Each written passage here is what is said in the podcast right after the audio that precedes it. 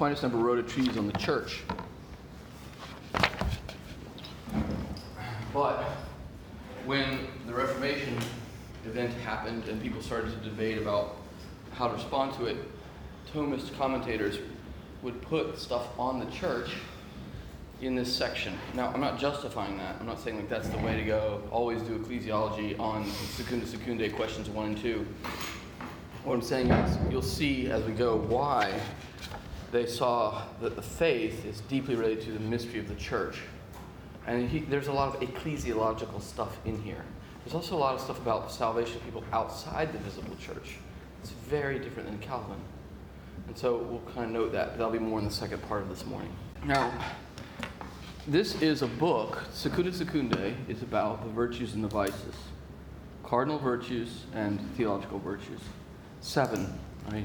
Faith, hope, love, prudence, justice, temperance, fortitude.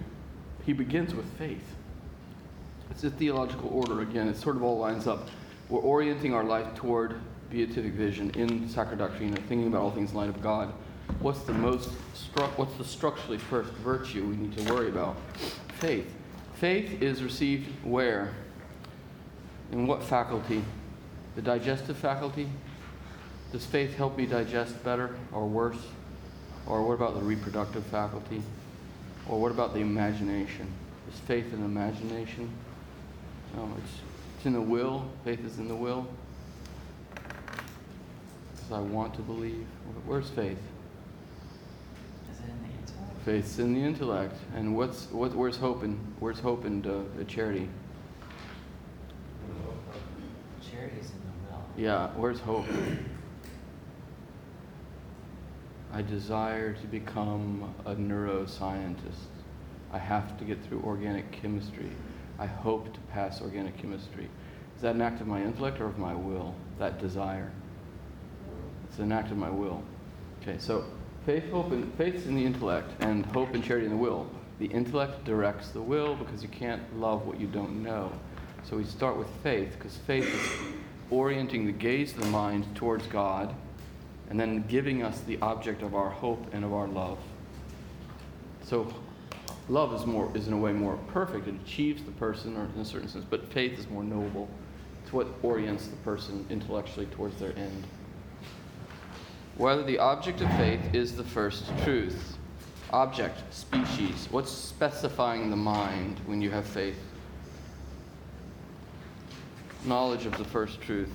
What's the first truth? Is that God? It is God.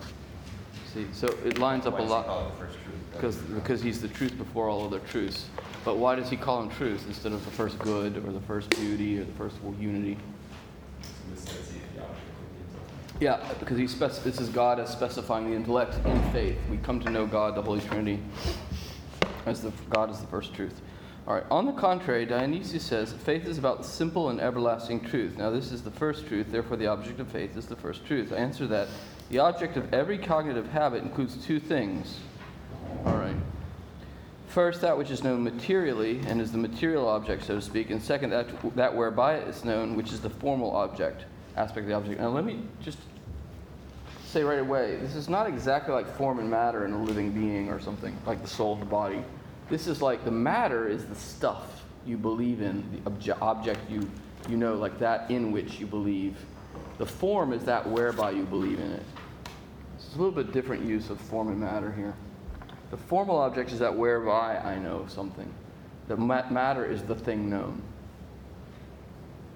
or the stuff, that in which I put my act in. Okay.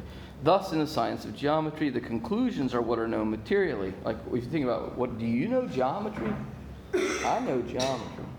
What do you know? Well, you know the conclusions that flow from the principles, the axioms.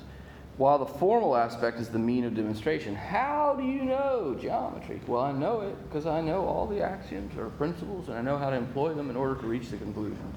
So that's also knowing geometry. I know how to do geometry. I know the conclusions of geometry, and I know how to do geometry.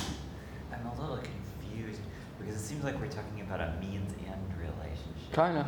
And if I were to try to put it uh, map it onto a matter-form relationship, I would probably do it backwards. Yes, that's that's wh- well. See, that's why in the way he uses the language here, it's confusing if you're used to him the other in, in reading him other places.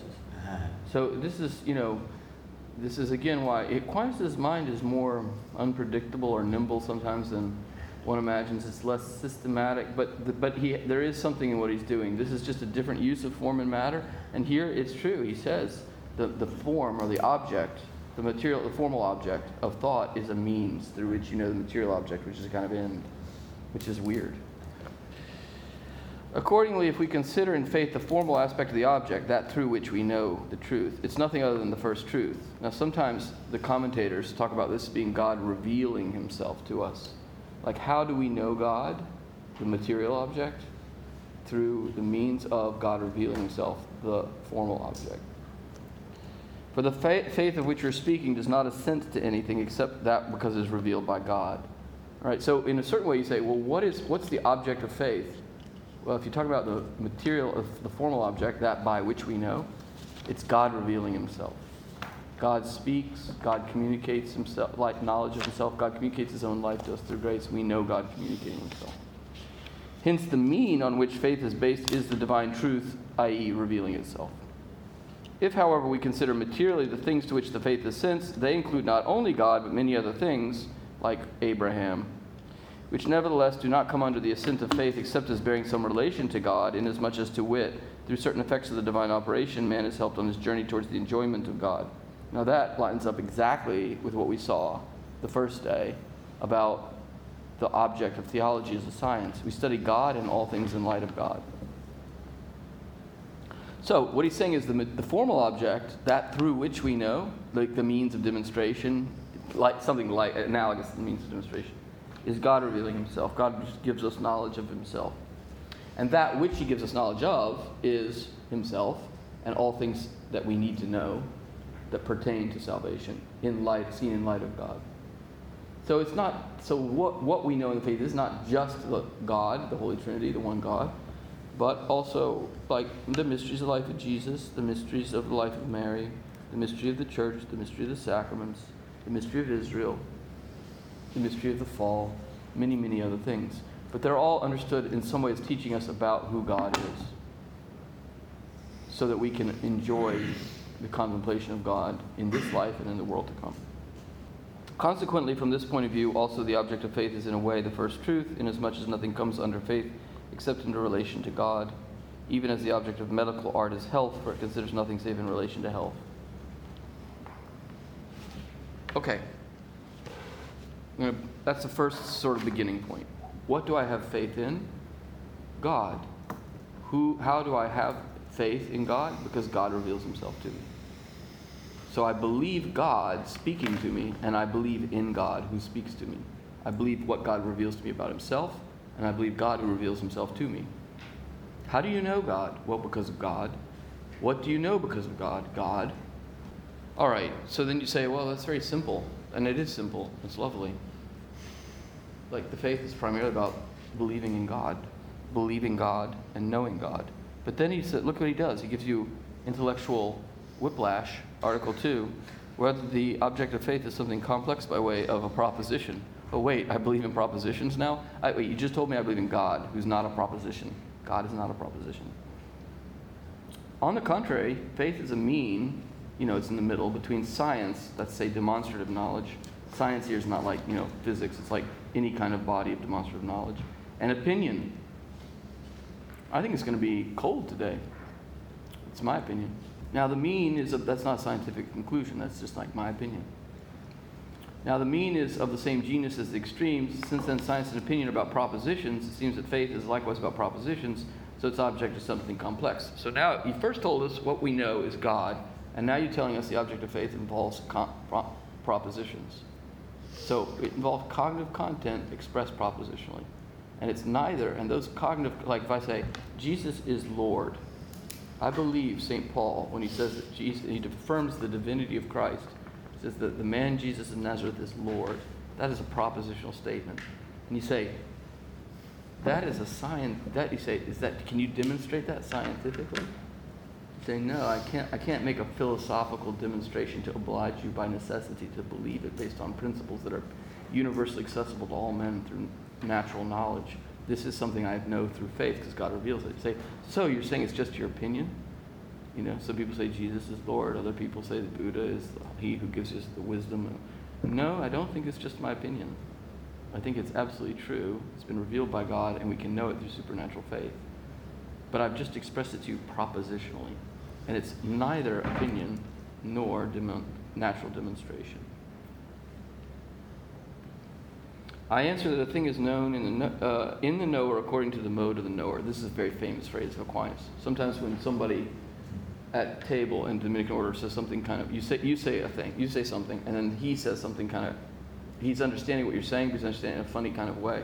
He says something kind of eccentric, and everybody at the table just says, well, the thing the, the thing known is in the knower according to the mode of the knower.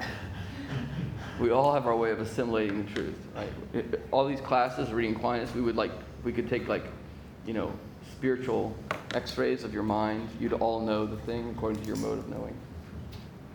Now the mode proper to the human intellect is to know the truth by synthesis and analysis, as we saw when we looked at man in the first part. Hence, things that are simple in themselves are known in the intellect by a certain amount of complexity, just as on the other hand the divine intellect knows without any complexity things that are complex in themselves. Okay, so God is simple, but we know God in a complex way because we think propositionally. And we're complex, but God knows us in a simple way, because God knows all things in, in light of his own essence. For more on this, you have to see the first part. What do we mean by simplicity? It's not the simplicity of a cue ball. Or... Aquinas says, in us, simplicity is an imperfection. In God, simplicity is perfection. So one example is that we're constituted by body and soul, but God is God is not constituted by body and soul. So we're, he's let, that's what we mean, like, for example, we're more complicated. God doesn't have a, a, a material body. The essence of God is immaterial. Accordingly, the object of faith may be considered in two ways. First, as regards the thing itself, which is believed, and thus the object of God is something simple, God himself. Second, on the part of the believer, and in this respect, the object of faith is something complex by way of a proposition. So what is this telling us? In this life, while we have faith, Grace, well, grace never destroys nature. And in this life, while we have faith, the way we know God supernaturally through faith is in accord with our own natural structure of reasoning and thinking. Now, Aquinas thinks there's three operations of the natural intellect. This is in Aristotle, too. Apprehension, judgment, and reasoning. So an apprehension is just like you walk into a room and you see a baby and a dog, and you don't have to reason about it. What is that? Oh, wait, I have to give a demonstration. That's a baby. No, no, d- demonstrate it to me. No, you just, you grasp immediately. Your intellect apprehends. Oh, baby, house plant, dog, car keys. And we try to educate children to begin to make apprehensions by pointing at things and saying language, conventional language uses to them, to get them to infer for the repeated language use, using the phantasms, that there's an, an essential content distinguishing the car keys from plant, house plant, from the baby, from the dog. Anyway, you just apprehend stuff, and then you start to make judgments. That is a baby, and that is a dog, and they're very different. And the baby is differentiated by this and that. And then from that, you build up reasonings. The baby is capable of laugh. The baby is not. The baby is currently crying because it can't eat its applesauce, which has been taken away from it. But all men are capable of laughter. Therefore, this baby is capable of laughter. So let's see if we can amuse it, so as to change its disposition from one of tears and sorrow to one of joy. And so it's funny how quickly they can change. But anyway, the point is you use reason to engage with the baby. Okay, so those. What is faith? Does faith give you new concepts? Not really. The Word of God, the Bible, is full of human language, but it it doesn't give you, as it were, there's no such thing as distinctively Christian concepts. There is distinct, distinct you know, there's Christian demonst- reasonings, and we'll come to that in a moment. What it gives you is a new set of, specifically gives you a new set of judgments. Like I say to you, is Christ God? You say, yes, Christ is truly God and truly man. That's a judgment of faith. If, is Christ truly present in the Eucharist? You go into the church and you, you kneel, and you look at the tabernacle. You judge that he's there in faith. It's a very concrete judgment. Is the Virgin Mary the Mother of God? Is she real? Is she alive? I judge that she is. It's true she is. New judgments of faith. I use normal human concepts to make those judgments. But people who don't have those judgments by the grace of, of faith can't understand the fundamental judgments I'm making. They can understand that I think this is true, but they themselves don't yet make these judgments or aren't making these judgments. Now, once I make those judgments, I can begin to reason about them. What does it mean to say she's the Mother of God? Does that mean she begot from all eternity the very divinity? So the divinity, God himself, is eternally begotten of the Virgin Mary? No. Does it mean that she's the mother of our Lord in his in virtue of his human nature, because his body gestated in her from conception to natural birth? Yes. May I contest the idea that Christianity brought no new concepts? Yeah, go ahead. Because before Christianity, no one had heard of grace in the Christian sense, or of a religious order, or even of science as it's practiced now. Well, okay, so there's a lot of different things there. I mean, I would say there's no question that faith has massively influenced the development of human reason. And in fact, I would even say there's complex concepts that only emerge in theology. Like, I, now I said complex, that's purposeful. Things like transubstantiation, or uh, even like thinking about God's omnipotence. That's not a very clear concept in pre-Christian. Aquinas thinks that we could know of God's omnipotence in principle through natural human reason, but it's very hard unless you understand that God performs miracles to think seriously about God's omnipotence. Um, so definitely concepts that we could can obtain, that we could in principle obtain to naturally, we haven't without re- Christian revelation. And it's changed our understanding of what we can do scientifically. But what we can do scientifically by nature in principle is something that pertains to our human, inclin- our natural inclinations. What I'm just talking about is, does God allow, does God give us new acts of conceptual abstraction just by virtue of the fact that we have fa- the, the grace of faith? So when I, like, for example, judge that Christ is God and man, do I also abstract from that a new specific concept that I don't get from natural reason? And I think we don't. I think what happens in faith is we use ordinary natural... This is disputable. This is theological opinion. It's not church teaching. It's a classic Thomist view, that what we do is we get a new judgment that Jesus is God-man, and we use our natural concepts to think about the incarnation, and then we come up with things like hypostatic union, which we'll talk about tomorrow. Now, that's a new wedding of concepts, it's a new use of concepts that would never have happened, and maybe we start to think about what personhood is in a much deeper way. I think that's all true, but just in the sort of like the building blocks of human reflection are still based on the natural apprehensions of ordinary concepts. That's my claim, and we, it, you could do go a long way in discussing this. It's a very, it's a very important point you raise. Uh, and again, it's like often we see, you all see all the kind of different roads that go out from these questions. So. Yeah. You also can't conceptualize God, so there has to be human concepts working around something that can't be conceptualized. Right. Yeah, that's right. So when we say God, I mean we have. Well, this is another interesting question. Do I have a philosophical concept of God? I think that's also. I don't think that's a supernatural complex concept, but I think it's a natural complex concept. Like, I think we can get a nominal definition of God as a conceptual idea, but it's not an immediate. Well, we're dis- talking about the inner life of God here. Well, I would say, yeah, I'd say even well, I'd say even the natural concept of God is not really an, a direct. It's not a direct apprehension of his essence.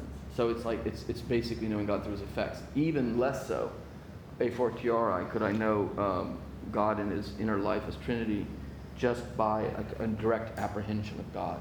So I've got to use natural concepts wed to the, what script, Scripture gives me. What, this is why Scripture is so important. It gives me an arrangement of human thinking, propositions, and conceptual knowledge, already oriented by under the light of prophecy, and that means just revelatory knowledge of God given to the authors, sacred authors. It gives me a way of orienting my intellectual life, propositionally and conceptually, toward the mystery of the Holy Trinity. Can I ask you a question, which I hope doesn't mess up? Yeah. But you might kill me for this. Yeah. And just tell me if you don't want me to ask it. But you haven't spoken about faith in us as a form given to the intellect as a virtue interiorly. That comes later in these questions here. Because I see it already in the first one. In the first article. That is a pro- that's a habit? Because it's that by which we know certain truths. Yeah. Which we wouldn't otherwise have the capacity to. That's right. Yeah, it's elevating our human mind to know things we couldn't know otherwise. But we're, I think he comes to it.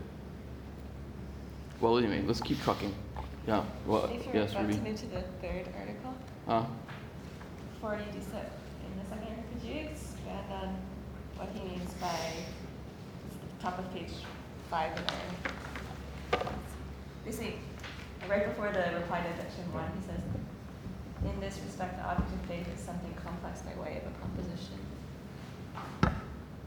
Yeah. So what does that mean?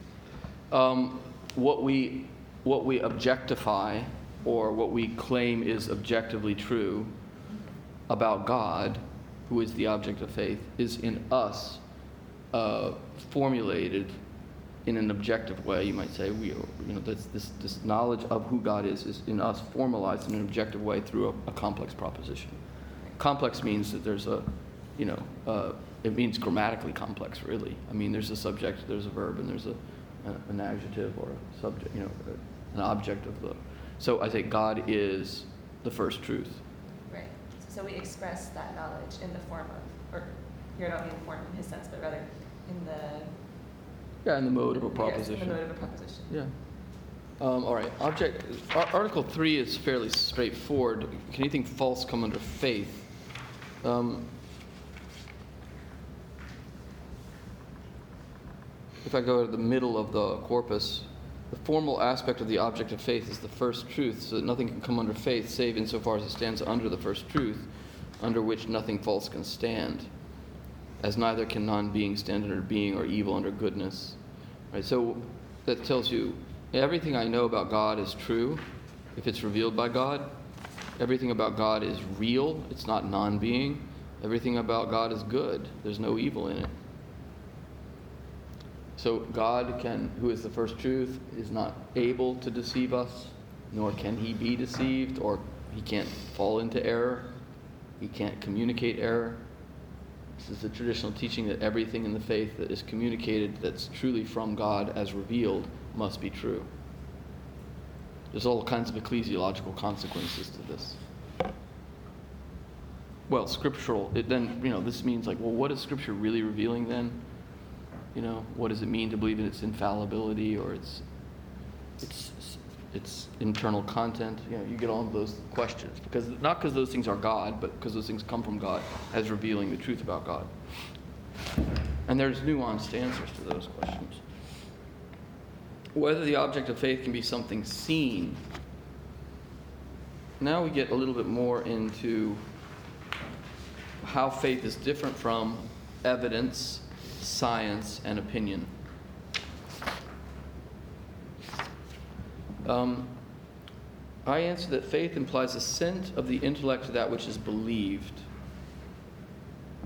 Now, the intellect assents to a thing in two ways. First, by being moved to assent by its very object, which is known either in itself, as in the case of first principles, which are held by the habit of understanding. That's like the principle of non-contradiction. You just know that the baby is not the water bottle, is not the houseplant. I talked about this as nous in Aristotle, intellectus in the Latins, that you have these first principles you just know.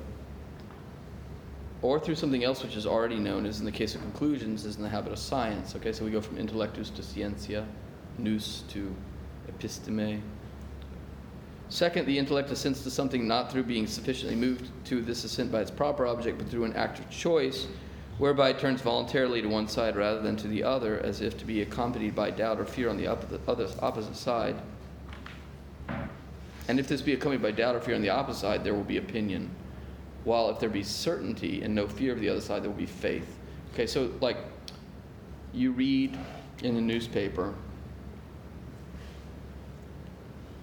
that yesterday the Japanese stock market went up such and such a number of points in Tokyo. And I say, is that credible? Do you believe the Wall Street Journal? You say, yeah, yeah, I believe it, sure. I say, can you prove it? No. I mean, in principle, one could know by being there, but I mean, it's very credible. Right? That's an act of human faith. You believe what the Wall Street Journal tells you about the Japanese stock market. Now you're now you're talking about two co-workers, and one of them has made a complaint against the other for aggravated sexual assault. And you say, well, I think we should probably believe that, you know, but then you hear that there's a backstory, and is more complicated, and there could be motives for recrimination or some other kind of. I mean, the, you learn that the coworker who made the who made the claim could have more complicated motives than simple justice. And then you say, well, I mean, I'm I don't know. I mean, I'm confused now. I mean, I want in principle to believe victims, but I also know now I have good reason to think there could be another motive at work here. And so I have a, an opinion, but I'm, I'm I'm not confident of my opinion. I, w- I would like to, I think we need to do thorough investigation and try to find the evidence. Right. So these are modes of the mind in which, you know, belief is firm and opinion is searching. And opinions are often very important, but so are beliefs. I mean, I, I don't know. Do you think Winston Churchill really existed? Maybe there wasn't no, maybe there was no Second World War. Maybe it's just like, you know, there was no moon landing. That was obviously falsified by the C I A and NASA for, you know, superiority over the Russians. But probably there was no Second World War either. That was all fa- fabricated by the American government to make us think that we should have confidence in the capitalist stock market system. Right? How far do you want to go in the conspiracy theory world? Because if you give up on belief as real knowledge, you're going that direction. Except you're just believing something else. The point is, a lot of stuff in life that we use to orient ourselves, fundamentally, especially a lot of major history, issue, historical issues, are really known through reasonable, credible faith on a human level. Credible human faith, believable human faith. So even though he begins by saying that faith aims at the first truth, he includes this human faith under the same word? No. Good, good. Another great question. I'm, I'm, I'm making the point that there is such a thing as human faith, which is like supernatural faith, but supernatural faith presupposes something like the natural structure of human faith, but then in, in through that allows you to make new judgments and much more firm and certain uh, acts of understanding of belief uh, that are not that are distinct specifically from human faith. So, for example, when important historical events occur, people keep chronicles of them and communicate them. So we can come to know that Winston Churchill existed in part because he wrote his memoirs and so forth. But what about the apostles telling us about Jesus' resurrection? Well, that is, in some sense, the same thing, in that they are communicating us to us by word of mouth and writing the truth of a historical event that has changed history in a very important way. But for Aquinas and for the Church, it's specifically different. Because in this case, when they communicate, they have a special assistance from the Holy Spirit to communicate a divine truth that is pertains to who God is as revealed in Christ about in and through supernatural mysteries, so that the object of knowledge is supernatural. The mode of communication is supernaturalized because they are preaching under the inspiration of the Holy Spirit and communicating and writing under the inspiration of the Holy Spirit. And when you and I consent, it's under the motion of the Holy Spirit moving us to have faith and that's to, to trust by an act of the will and a judgment of the mind that this supernatural truth is real in a much firmer and more certain way than even the knowledge that Winston Churchill existed. So like for Aquinas thinks the knowledge we have of the resurrection of Christ or the identity of the Trinity revealed through the resurrection of Christ is far more certain and more Uh, it's of a different specific kind than the knowledge we have that the Second World War occurred or that Winston Churchill existed. It's a perception of the deepest identity of God that is absolutely certain, but it's given to us through the structure of testimony and belief received on the word of another. But in and through all that structure, I go right into who God is. My judgment doesn't terminate in, Paul said that Jesus is Lord. My judgment that Jesus is Lord that I get from Paul terminates in the first truth, the lordship of Christ. Jesus' divinity, his identity as the eternal Son of God, his unity with the Father and the Holy Spirit, the one God. I know the Holy Trinity through the Annunciation that Jesus is Lord, that I've received from Paul. I see what Paul sees. I might not see it as intensively as Paul sees it. Paul and Peter may see more intensively the mystery than we do. I mean, I think that's typically the universal opinion of Catholic theology. And it's in a certain way that the teaching of the Church that they received the most intensive experience of revelation underneath that of the Virgin Mary, who's the most intensive. Okay, can the things that are of faith be an object of science? Now, he means here Um, well, see, look at what he says. I answer that all science is derived from self-evident and therefore seen principles. Now, seen here is not seeing with your eyes. It's self-evident to, like, based on first principles of, of human reason. Like, I can see with my mind that Caroline is a substance as distinct from Ruby. Now, if you ask a, a Humean, a Humean will say, a Humean will say, no, Caroline is just a bundle of atoms accidentally arranged through random flux processes of cosmos, cosmological. But I judge metaphysically with my mind's eye that we here at this table are each substances that are singular in being. Okay, and I, I'm willing to, that, I mean, I think that's a truth of metaphysical natural reason. And I'm going to fight with the Humean about that. Um, But that is not what I see. When I say I see that Christ is God, I'm not having that kind of judgment that I'm making about you all at the table. Now, as stated above, it is impossible that one and the same thing should be believed and seen in the same person. Like, if I, t- I, I after this, you go back and you say, well, I, there was a person there named Thomas Joseph, there's a person there named Caroline, and people believe you, right? But you don't believe that we're in the room right now. You see that we're in the room. You see it with your eyes, but you also see it with your intellectual mind. You judge we're here. Okay? Hence, it's equally impossible for one and the same thing to be an object of science and belief for the same person. It may happen, however, that a thing which is an object of vision or science for one is believed by another. I, who sees God right now? Who sees God? I don't mean you in this room. I mean who? Who in the world sees God? The saints, the saints in heaven, right? Remember the definition of subalternate science for theology? The saints see God, and we believe what God has revealed to us, which they will see, which we hope to see. Article six, whether those things that are of faith should be divided into certain articles. Yeah, go ahead. Yeah, please. What is the self-evident doing when we say that you can see metaphysically?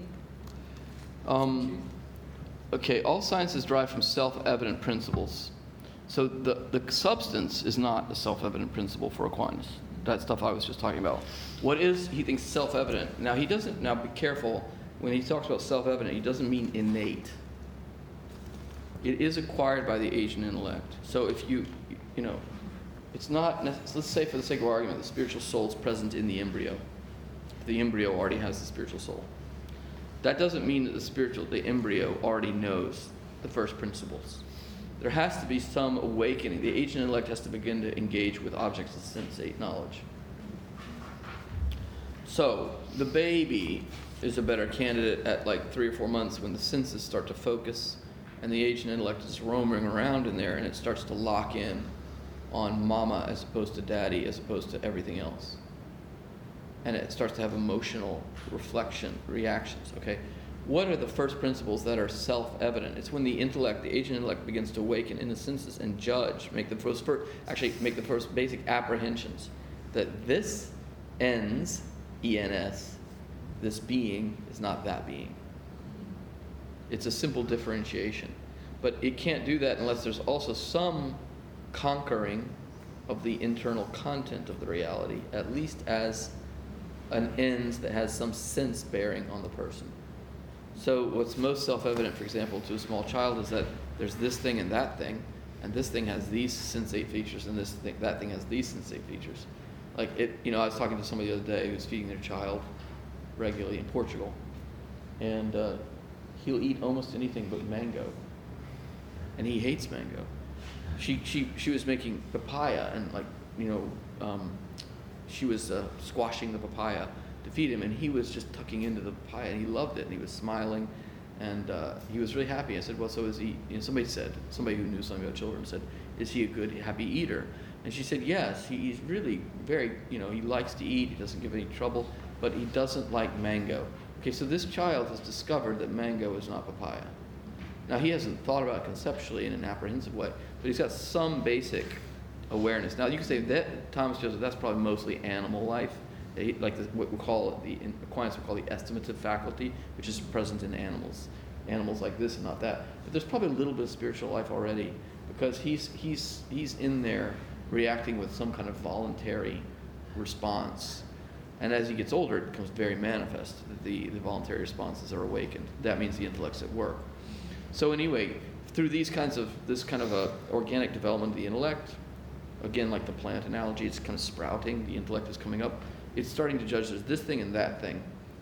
And eventually, I mean, it can definitely tell the difference between mom and other things, because if you take the baby away from the mother, it starts to often become apprehensive, because it's making a judgment that it's being taken away from its source of maternal care and security. And the emotional response of anxiety is indication of knowledge. But eventually it'll also begin to say papa and mama, and then it'll say man, car, dog. You know, it starts at one and a half years old, it's naming things, or two years old, it's naming things, and it's dis- it's discriminating this thing as distinct from that thing. And there you must say that the the you know the, the principle of non-contradiction and the principle of identity are at work. It started to be able to, to see that there's an, identi- an identification essential content to a dog is different from a man. Now, it doesn't know very much about dogs and men, but it's getting it right. You know, it's apprehending the basics, judging the basics, and then it's dis- differentiating them from each other.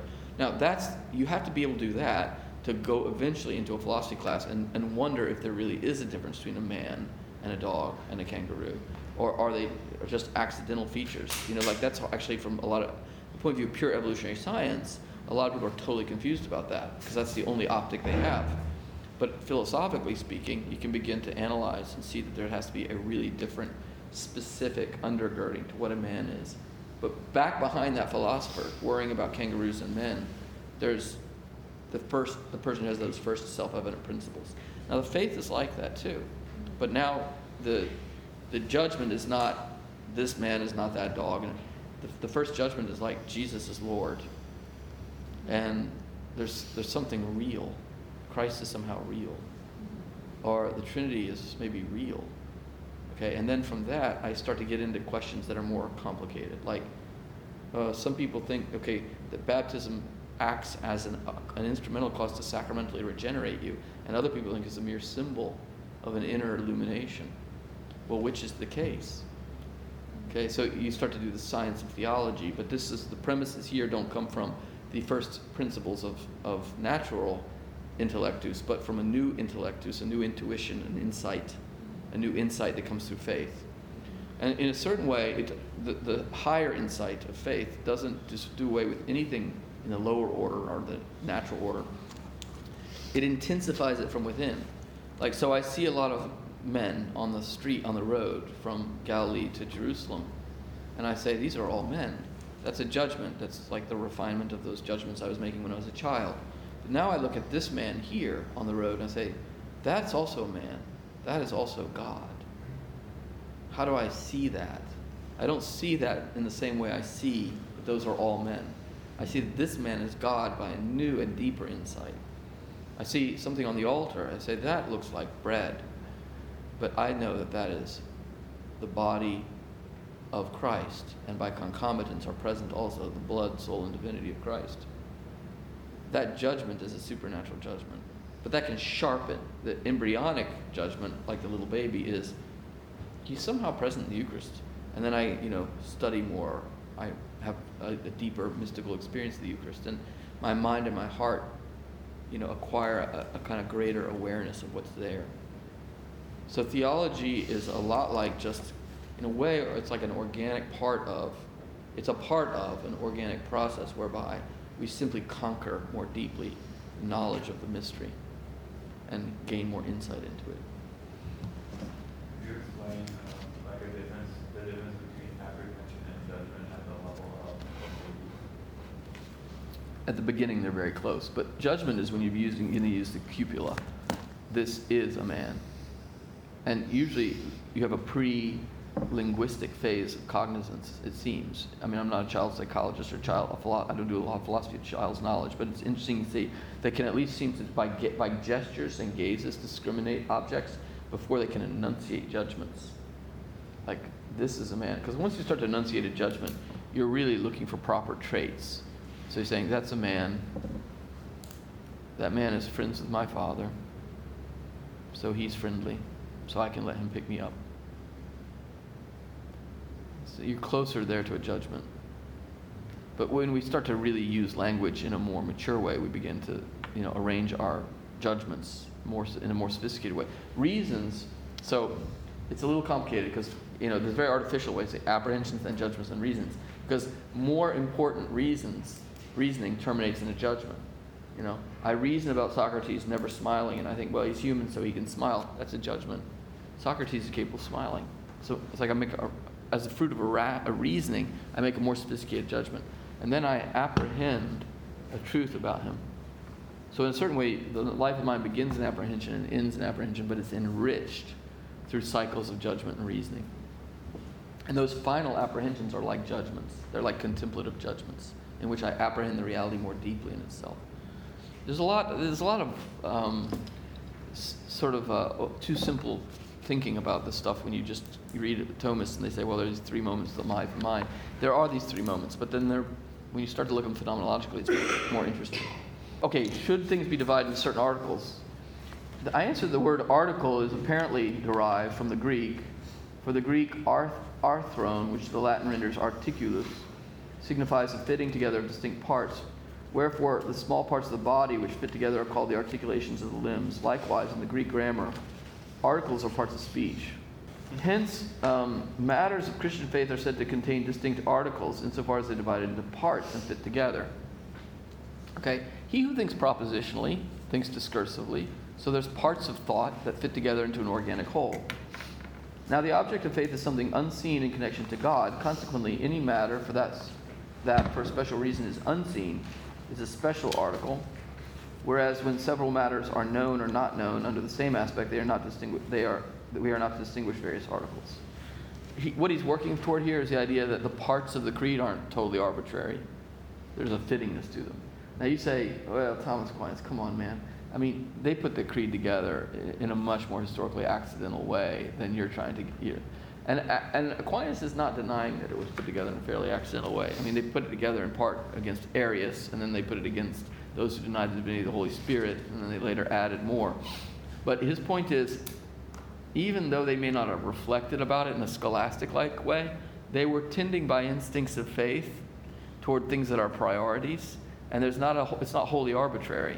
Like a lot of things the church asks us to believe in the creed are in fact a good summary of the core materials of the faith. And so there's a kind of fittingness. He's not saying that could never have been done any other way.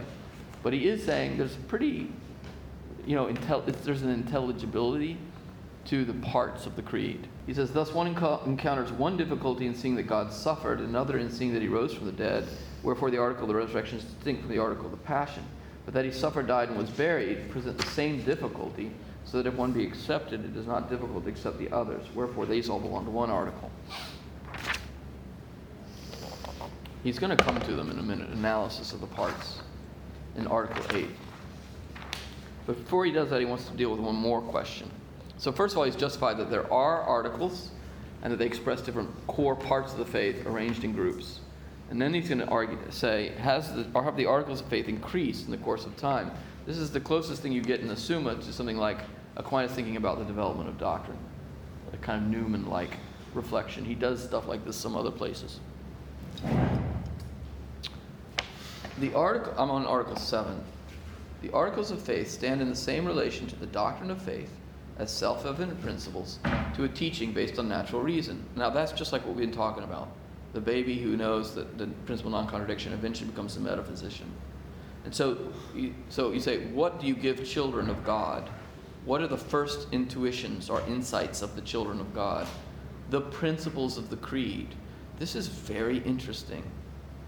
When Aquinas asks you, where do you start to get clear on what God has revealed?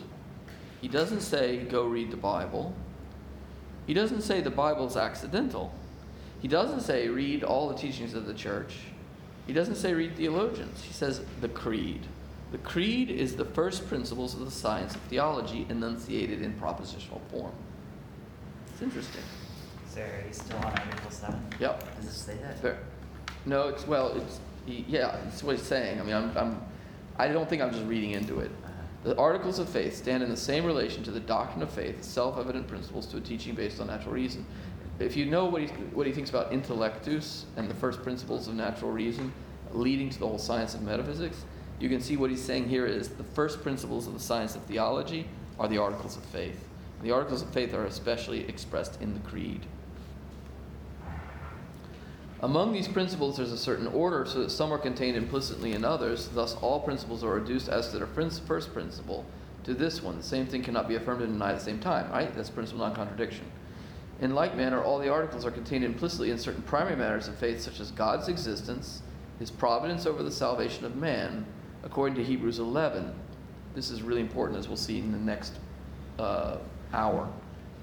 Hebrews eleven, it says, "He that comes to God must believe that he is and is a rewarder of them that seek him." So I'll come back to this, but Hebrews eleven says, the first says, no man can be pleasing to God without faith, supernatural faith. And then it says, what's the fundamental condition for faith? To believe in the existence of God and his providence. Now, the medievals take that pretty seriously. So the point is that God can work by giving the grace of faith to people who believe in God and his providence in some way. For the existence of God includes all we believe to exist in God eternally, and in these our happiness consists, while belief in his providence includes all those things which God dispenses in time for man's salvation, and which are his way to happiness. Thus, faith in the redemption of mankind includes belief in the incarnation of Christ, his passion, and so forth. So Aquinas thinks, like, if, if you could have a person like Abel, Abel is an archetype, Abel the just man in Genesis. If Abel, Abel is listed in the Bible as having faith, including in Hebrews eleven, but Abel doesn't have Christian, explicit Christian knowledge. But Abel believes in God and God's providence and God's capacity to save him and reward him. So in that sense, Aquinas is going to say, we'll see this later, Abel believes in Christ. If he believes supernaturally in God and his providence, he believes implicitly in Christ, even if he never explicitly knows of, about Christ. Here's the most important part of this article. Accordingly, we must conclude that as regards the substance of the articles of faith, they have not received any increase as time went on, since whatever those who lived later have believed was contained, albeit implicitly, in the faith, article, faith of the articles that preceded them. It's really important, and a lot of Catholic, most Catholics, in my experience, get this wrong. He's saying there, for example, that Abraham had ad- identically substantially the same faith as us, which is the faith in the eternal mystery of the Holy Trinity. But he knows the Holy Trinity imperfectly under the auspices of the revelation he was he received from the God of Israel. Or Moses has the same faith as us, or Isaiah has the same faith as us. And in a certain way, they have it more intensively as regards the subjective participation in it, because they they are saints of the Old Testament who are very close friends of God. As regards the objective, explicit knowledge of who God is, we have a greater perfection because we come after Christ. I mean, if you could choose to be Francis of Assisi versus Abraham, you should probably choose Francis of Assisi. But if you could choose to be, you know, I don't know, Joe Joe Smith, Catholic, versus Abraham, it's it's a little more complicated. But there was an increase in the number of articles believed explicitly, since to those who lived in later times some were known explicitly, which were not known explicitly by those who lived before them. And so the Lord said to Moses, "I am the God of Abraham, the God of Isaac, the God of Jacob. And my name, Adonai, I did not show them," he who is, the tetragrammaton. David also said, "I have had understanding above ancients." And the apostles said, "The mystery of Christ in other generations was not known, is now revealed to his holy apostles." So things become more explicit into up into the apostolic age. And that, now the fullness of revelation has been given, but the church comes to a more explicit knowledge over time of what was initially given at the beginning. So we might, you know, there might be things that we don't know yet explicitly that the church will declare explicitly later. They are known, they're contained in apostolic revelation, but they've not yet been made perfectly explicit. So, for example, the Immaculate Conception. The apostles didn't, did not claim the Virgin Mary explicitly was immaculate conceived. At least we know, have no extremely clear evidence of that. They do teach, it's in the book of Revelation in chapters eleven and twelve, that she's the new Eve. And that was taught early on by Justin Martyr and Irenaeus of, of Lyon in the second century. And it's very like what we see in the book of Revelation. She's the new Eve. Well, what does that entail? Well, the church later said, well, that actually, when you think about that, entails that, she's con- that she received grace from her first conception. Now, it's not till the fourth and fifth century they start to think about that particular problem, and it's not till the thirteenth and fourteenth century they start to get towards a definitive conclusion. But it's contained implicitly at the beginning in the teaching that she's the new Eve. This is the argument of John Henry Newman in his letter to Pusey. in the second volume of the Difficulties of Anglicans. And it accords quite well with what Aquinas says here. And there could be more things taught later about, say, the, very, the, the Virgin Mary present at the cross, being uh, praying for the whole salvation of the human race, being in that respect, in a very nuanced way, a mediator of salvation, not in the sense that any grace derives from her that doesn't derive from Christ, that she adds to Christ, but in fact, all grace derives from Christ, but she cooperated by implica- implor- imploring our salvation in that very act of redemption. Okay, that could be that could be made a dogma. It's not. There is something about it in Vatican two. So it has some dogmatic, implicit foundation, but it could be made more explicit. And then you can say, well, all the people do don't, like you right now don't know if it's a dogma yet, so you're going to hell because you didn't explicitly believe everything the Catholic Church taught. Like Bernard of Clairvaux thought the Virgin Mary was conceived in sin, so he's in hell. Except he's a saint. Wait, so the Catholic Church is contradicting itself. So it's all false. So we should all leave. We should get banking jobs. We're in the wrong place. What are we doing here? No, because it's still like an implicit, like he believes in the Virgin Mary's holiness, and it's he's trying to think about what ought to be, be believed explicitly about her sinlessness at conception. He certainly believes she was sanated in the womb and she never actually sinned. Everybody agreed on that. Augustine agreed, was clear about that. Augustine says maybe she's immaculate from the first con- moment of conception, maybe she's sanated in the womb, but she certainly never sinned. That's the only debate that ever happened in Christianity about Mary. Is, is, it's not whether she ever actually sinned. It's whether she was sanated in the womb after conception or at conception. That's the big debate. And they finally settled on at conception.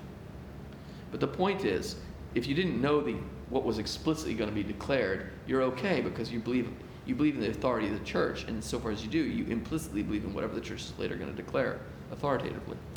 So you can the doctrine can develop, and you can still be involved in debates and argue, and you could end up being wrong, but because you're de- you're devoted to the truth of the of the Catholic faith as enunciated by the Church over time, you implicitly believe whatever the Church will eventually come to utter, which is why when you're received into the Church on Easter night as an adult, you say you adhere to all that the Church teaches.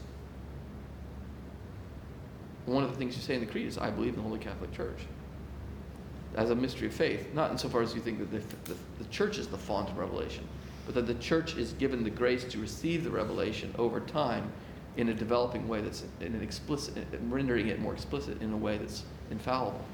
We only have three articles left. Let's look briefly at eight and nine. Are the articles of faith suitably formulated?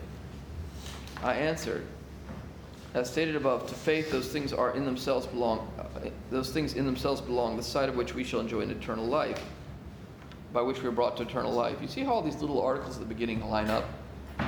The object of theology is the Holy Trinity. Happiness is to see God face to face. Faith has for its object the first truth, and the Creed teaches the things that are to make us, the, the mystery that is to make us happy, to orient our lives intellectually towards our final end. Now, two things are proposed to us to be seen in eternal life. The secret of the Godhead, it's interesting there, he says God is a secret. He doesn't say a mystery, he doesn't say hidden, he says a secret. It's interesting. Is it, is that Latin?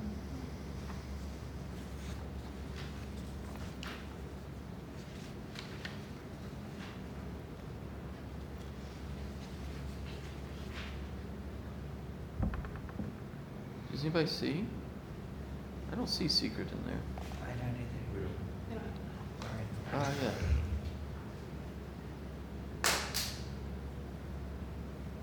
Oh, it's um, the secret of the Godhead. Yeah. Oh, we don't have it. Oh, yeah, occultum, the hiddenness. Actually, it's more like hiddenness. Occultum, it's something like hiddenness. Anyway, the hiddenness of the Godhead, to which. To see, to which is to possess happiness, and the mystery of God's incarnation. Now, this is very important. Aquinas is really clear on this in other places. The two fundamental mysteries of Christianity, above all else, are the mystery of the Holy Trinity and the mystery of the Incarnation. It's very interesting. Some people don't agree with that. They say things like, you know, the, this fundamental mystery is the resurrection or the atonement. Aquinas puts all that stuff under incarnation. That God became human and then suffered for us and is raised and is glorified in his humanity. But why did God become human? What's the answer for Aquinas? Why did God become human? Sorry, what? for the state. Yeah, but why is it fitting? Okay, and what, well, that's that's sort of on the right path. And what else? So that we can see God? Yeah, and wh- who's God? What is God? The Holy Trinity. God became human so that we could know who God is as Holy Trinity, and that God could communicate his life to us, that we could be participants in the life of God, the Holy Trinity. It's a very Trinitarianocentric vision of, of, the, of the mystery. Now, with regards to the majesty of the Godhead, three things are proposed for our belief. First, the unity of the Godhead, to which Article one refers. Secondly, the Trinity of the persons, to which three articles refer, corresponding to the three persons.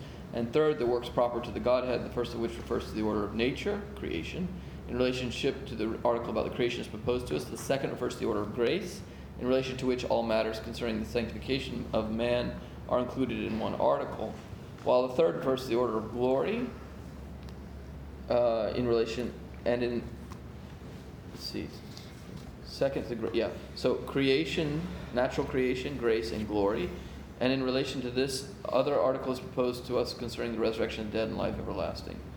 Thus, there are seven articles referring to the Godhead. If Aquinas had written the Creed, it would look a little cleaner. Maybe a little too clean, but really clean, conceptually. Huh? So, there's one God. There are three persons. God has created us, the order of nature. God has redeemed us, the order of grace. And God is elevating us to the order of glory. In like manner, with regards to Christ's human nature, there are seven articles, the first of which refers to Christ's incarnation conception, the second to his virginal birth, the third to his passion, death, and birth, burial, the fourth to his descent into hell, the fifth to his resurrection, the sixth to his ascension, the seventh to his coming for the judgment. So, different mysteries of the life of Christ. So there are fourteen articles in all. Some, however, distinguish twelve articles, six pertaining to the Godhead, six to the humanity, for they include in one article the three about the three persons, while because uh, we have knowledge of the three persons, while they divide the article referring to the work of glorification into two, the resurrection of the body and the glory of the soul. Likewise, they unite the conception and nativity to one article. So he's saying there's other ways to arrange it, but he's saying there's a kind of fittingness. Now, you have to understand, some, there's, you know, some people read Aquinas as like this rationalist who's trying to fit all of Christianity to this rational system. Aquinas thinks that God is intelligible and that he's also numinous and mysterious. And the Creed reflects both these aspects. I mean, it's a mystery, and it's an intelligible mystery, and there's going to be a certain kind of order to it. So let's just try to see what's the maximal light of intelligibility we can cast. But in this life, it's also always going to have some obscurity.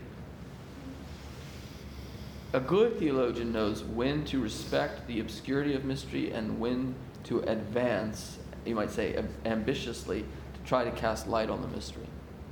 How intelligible is the cross? Well, it's highly intelligible. Is it as intelligible as just like an algebra problem? No, because you can't comprehensively understand all of it.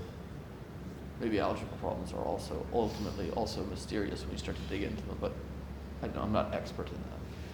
But my point is, like, there's a numinousness to the mystery of the cross, and there's an intelligibility. And Aquinas often goes, if, as a theologian, he tends to be much more on the side of trying to find the light. Other people are theologians who want to reign much more like with the apophatic, numinous, dark, myst- mysterious element. It's very interesting to read Newman on the Trinity in his first book, on the history of the Arian heresy. He has this beautiful Trinitarian theology. It's much more apophatic. It's much less aggressive. He is very minimal in terms of what, he, he's very clear on orthodoxy, but it's more minimal in terms of what is to be believed. It's where Aquinas is very much kind of like trying to peer into the Trinity as, as deeply as possible, while still respecting the sort of the sort of obscurity of the mystery in this life. Okay, is it suitable for the articles to be embodied in a symbol? This is the political or public dimension of so, social dimension of faith. I answer that as the Apostle says, he that comes to believe to God must believe that he is, but a man cannot believe unless the truth be proposed to him that he may believe it. How shall they know unless they hear? How shall they come to believe unless they first hear? And how will they hear if no one preaches to them? Hence the need for the truth of faith to be collated, collected together so that it might be more easily proposed to all, lest anyone might stray from the truth through ignorance. It is from its being a collection of maxims of faith that the symbol takes its name. And who should do this? Article ten, Whether it belongs to the sovereign pontiff to drop a symbol of faith, why would that be controversial in Aquinas' own age? Who's going to say that the, the, the, who's going to say that the, the Bishop of Rome should not unilaterally on his own add or subtract anything from the creed? Orthodox. Why? They don't want to see them. Yes, but specifically, what in the creed are they objecting to? The filioque. That the Holy Spirit proceeds from the Father and the Son, which is an addition to the creed that was added by the Roman Catholic Church and the Roman Pontiff. Okay. I answer that, as stated above, a new addition of the symbol may become necessary in order to set aside the errors that may arise. Consequently, to publish a new edition of the symbol belongs to that authority which is empowered to decide matters of faith finally, so that they may be held by all with unshaken faith. Now, this belongs to the authority of the sovereign pontiff, to whom the more important and more difficult questions that arise in the church are referred, as it says in the Decretals. Hence our Lord said to Peter, whom he made sovereign pontiff, I have prayed for thee, Peter, that thy faith may not may fail not, and thou, being once converted, confirm thy brethren. The reason of this is that there should be one faith of the whole church, according to First Corinthians one ten, that you may all speak the same thing, and there may be no schisms among you, and this could not be secured unless the, any question of faith that may arise be decided by him who presides over the whole church, so that the whole church may hold firmly to his decision. Consequently, it, begins, it belongs to the sole authority of the sovereign pontiff to publish a new edition of the symbol. Now, notice he, you know, he, he claims there that there are special prerogatives to the Petrine ministry revealed in Scripture, so that we see that the subordinate role of the Pope, the Pope is not, a, is not an oracle of revelation, but the Pope is a steward or servant of the divine revelation who has a special authority to clarify what pertains to the, re- the revelation, in always in collegiality and communion with all the bishops of the Catholic Church, but with a sovereign authority in that collegial body. There's a lot more about this in Vatican One, Vatican Two. But let's just do a thought experiment for a moment. Say, this is a thought experiment that's uh, proposed by a famous, one of the great famous Dominican Thomas commentators, John of Saint Thomas, who was a Portuguese uh, commentator from the sixteenth century. So, sorry, what am I saying? seventeenth, I think. Um, seventeenth century, I believe. Anyway, John of Saint Thomas basically says, um, okay, this is obviously asking us to believe a lot, right? There's a person who can function in this continual way over time, has this office to safeguard the, the doctrine of the faith. Um, infallibly. Uh, well, let's let's just get rid of them for a moment and just look at the world around us, where there are different um, denominations with different uh, interpretations of Scripture, and now we have many denominations. So he doesn't put it this way, but I'm I'm I'm I'm creating my own version of it. Let's create a world council of churches of all those denominations, and then let's get them together and try to figure out what must be believed. Um, you know, among all human beings who are Christian, so that we really receive the revelation. You say, well, wait, wait, wait, it should be the private conscience of each one.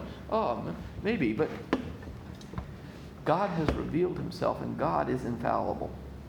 It's very odd to say that God would be fallible.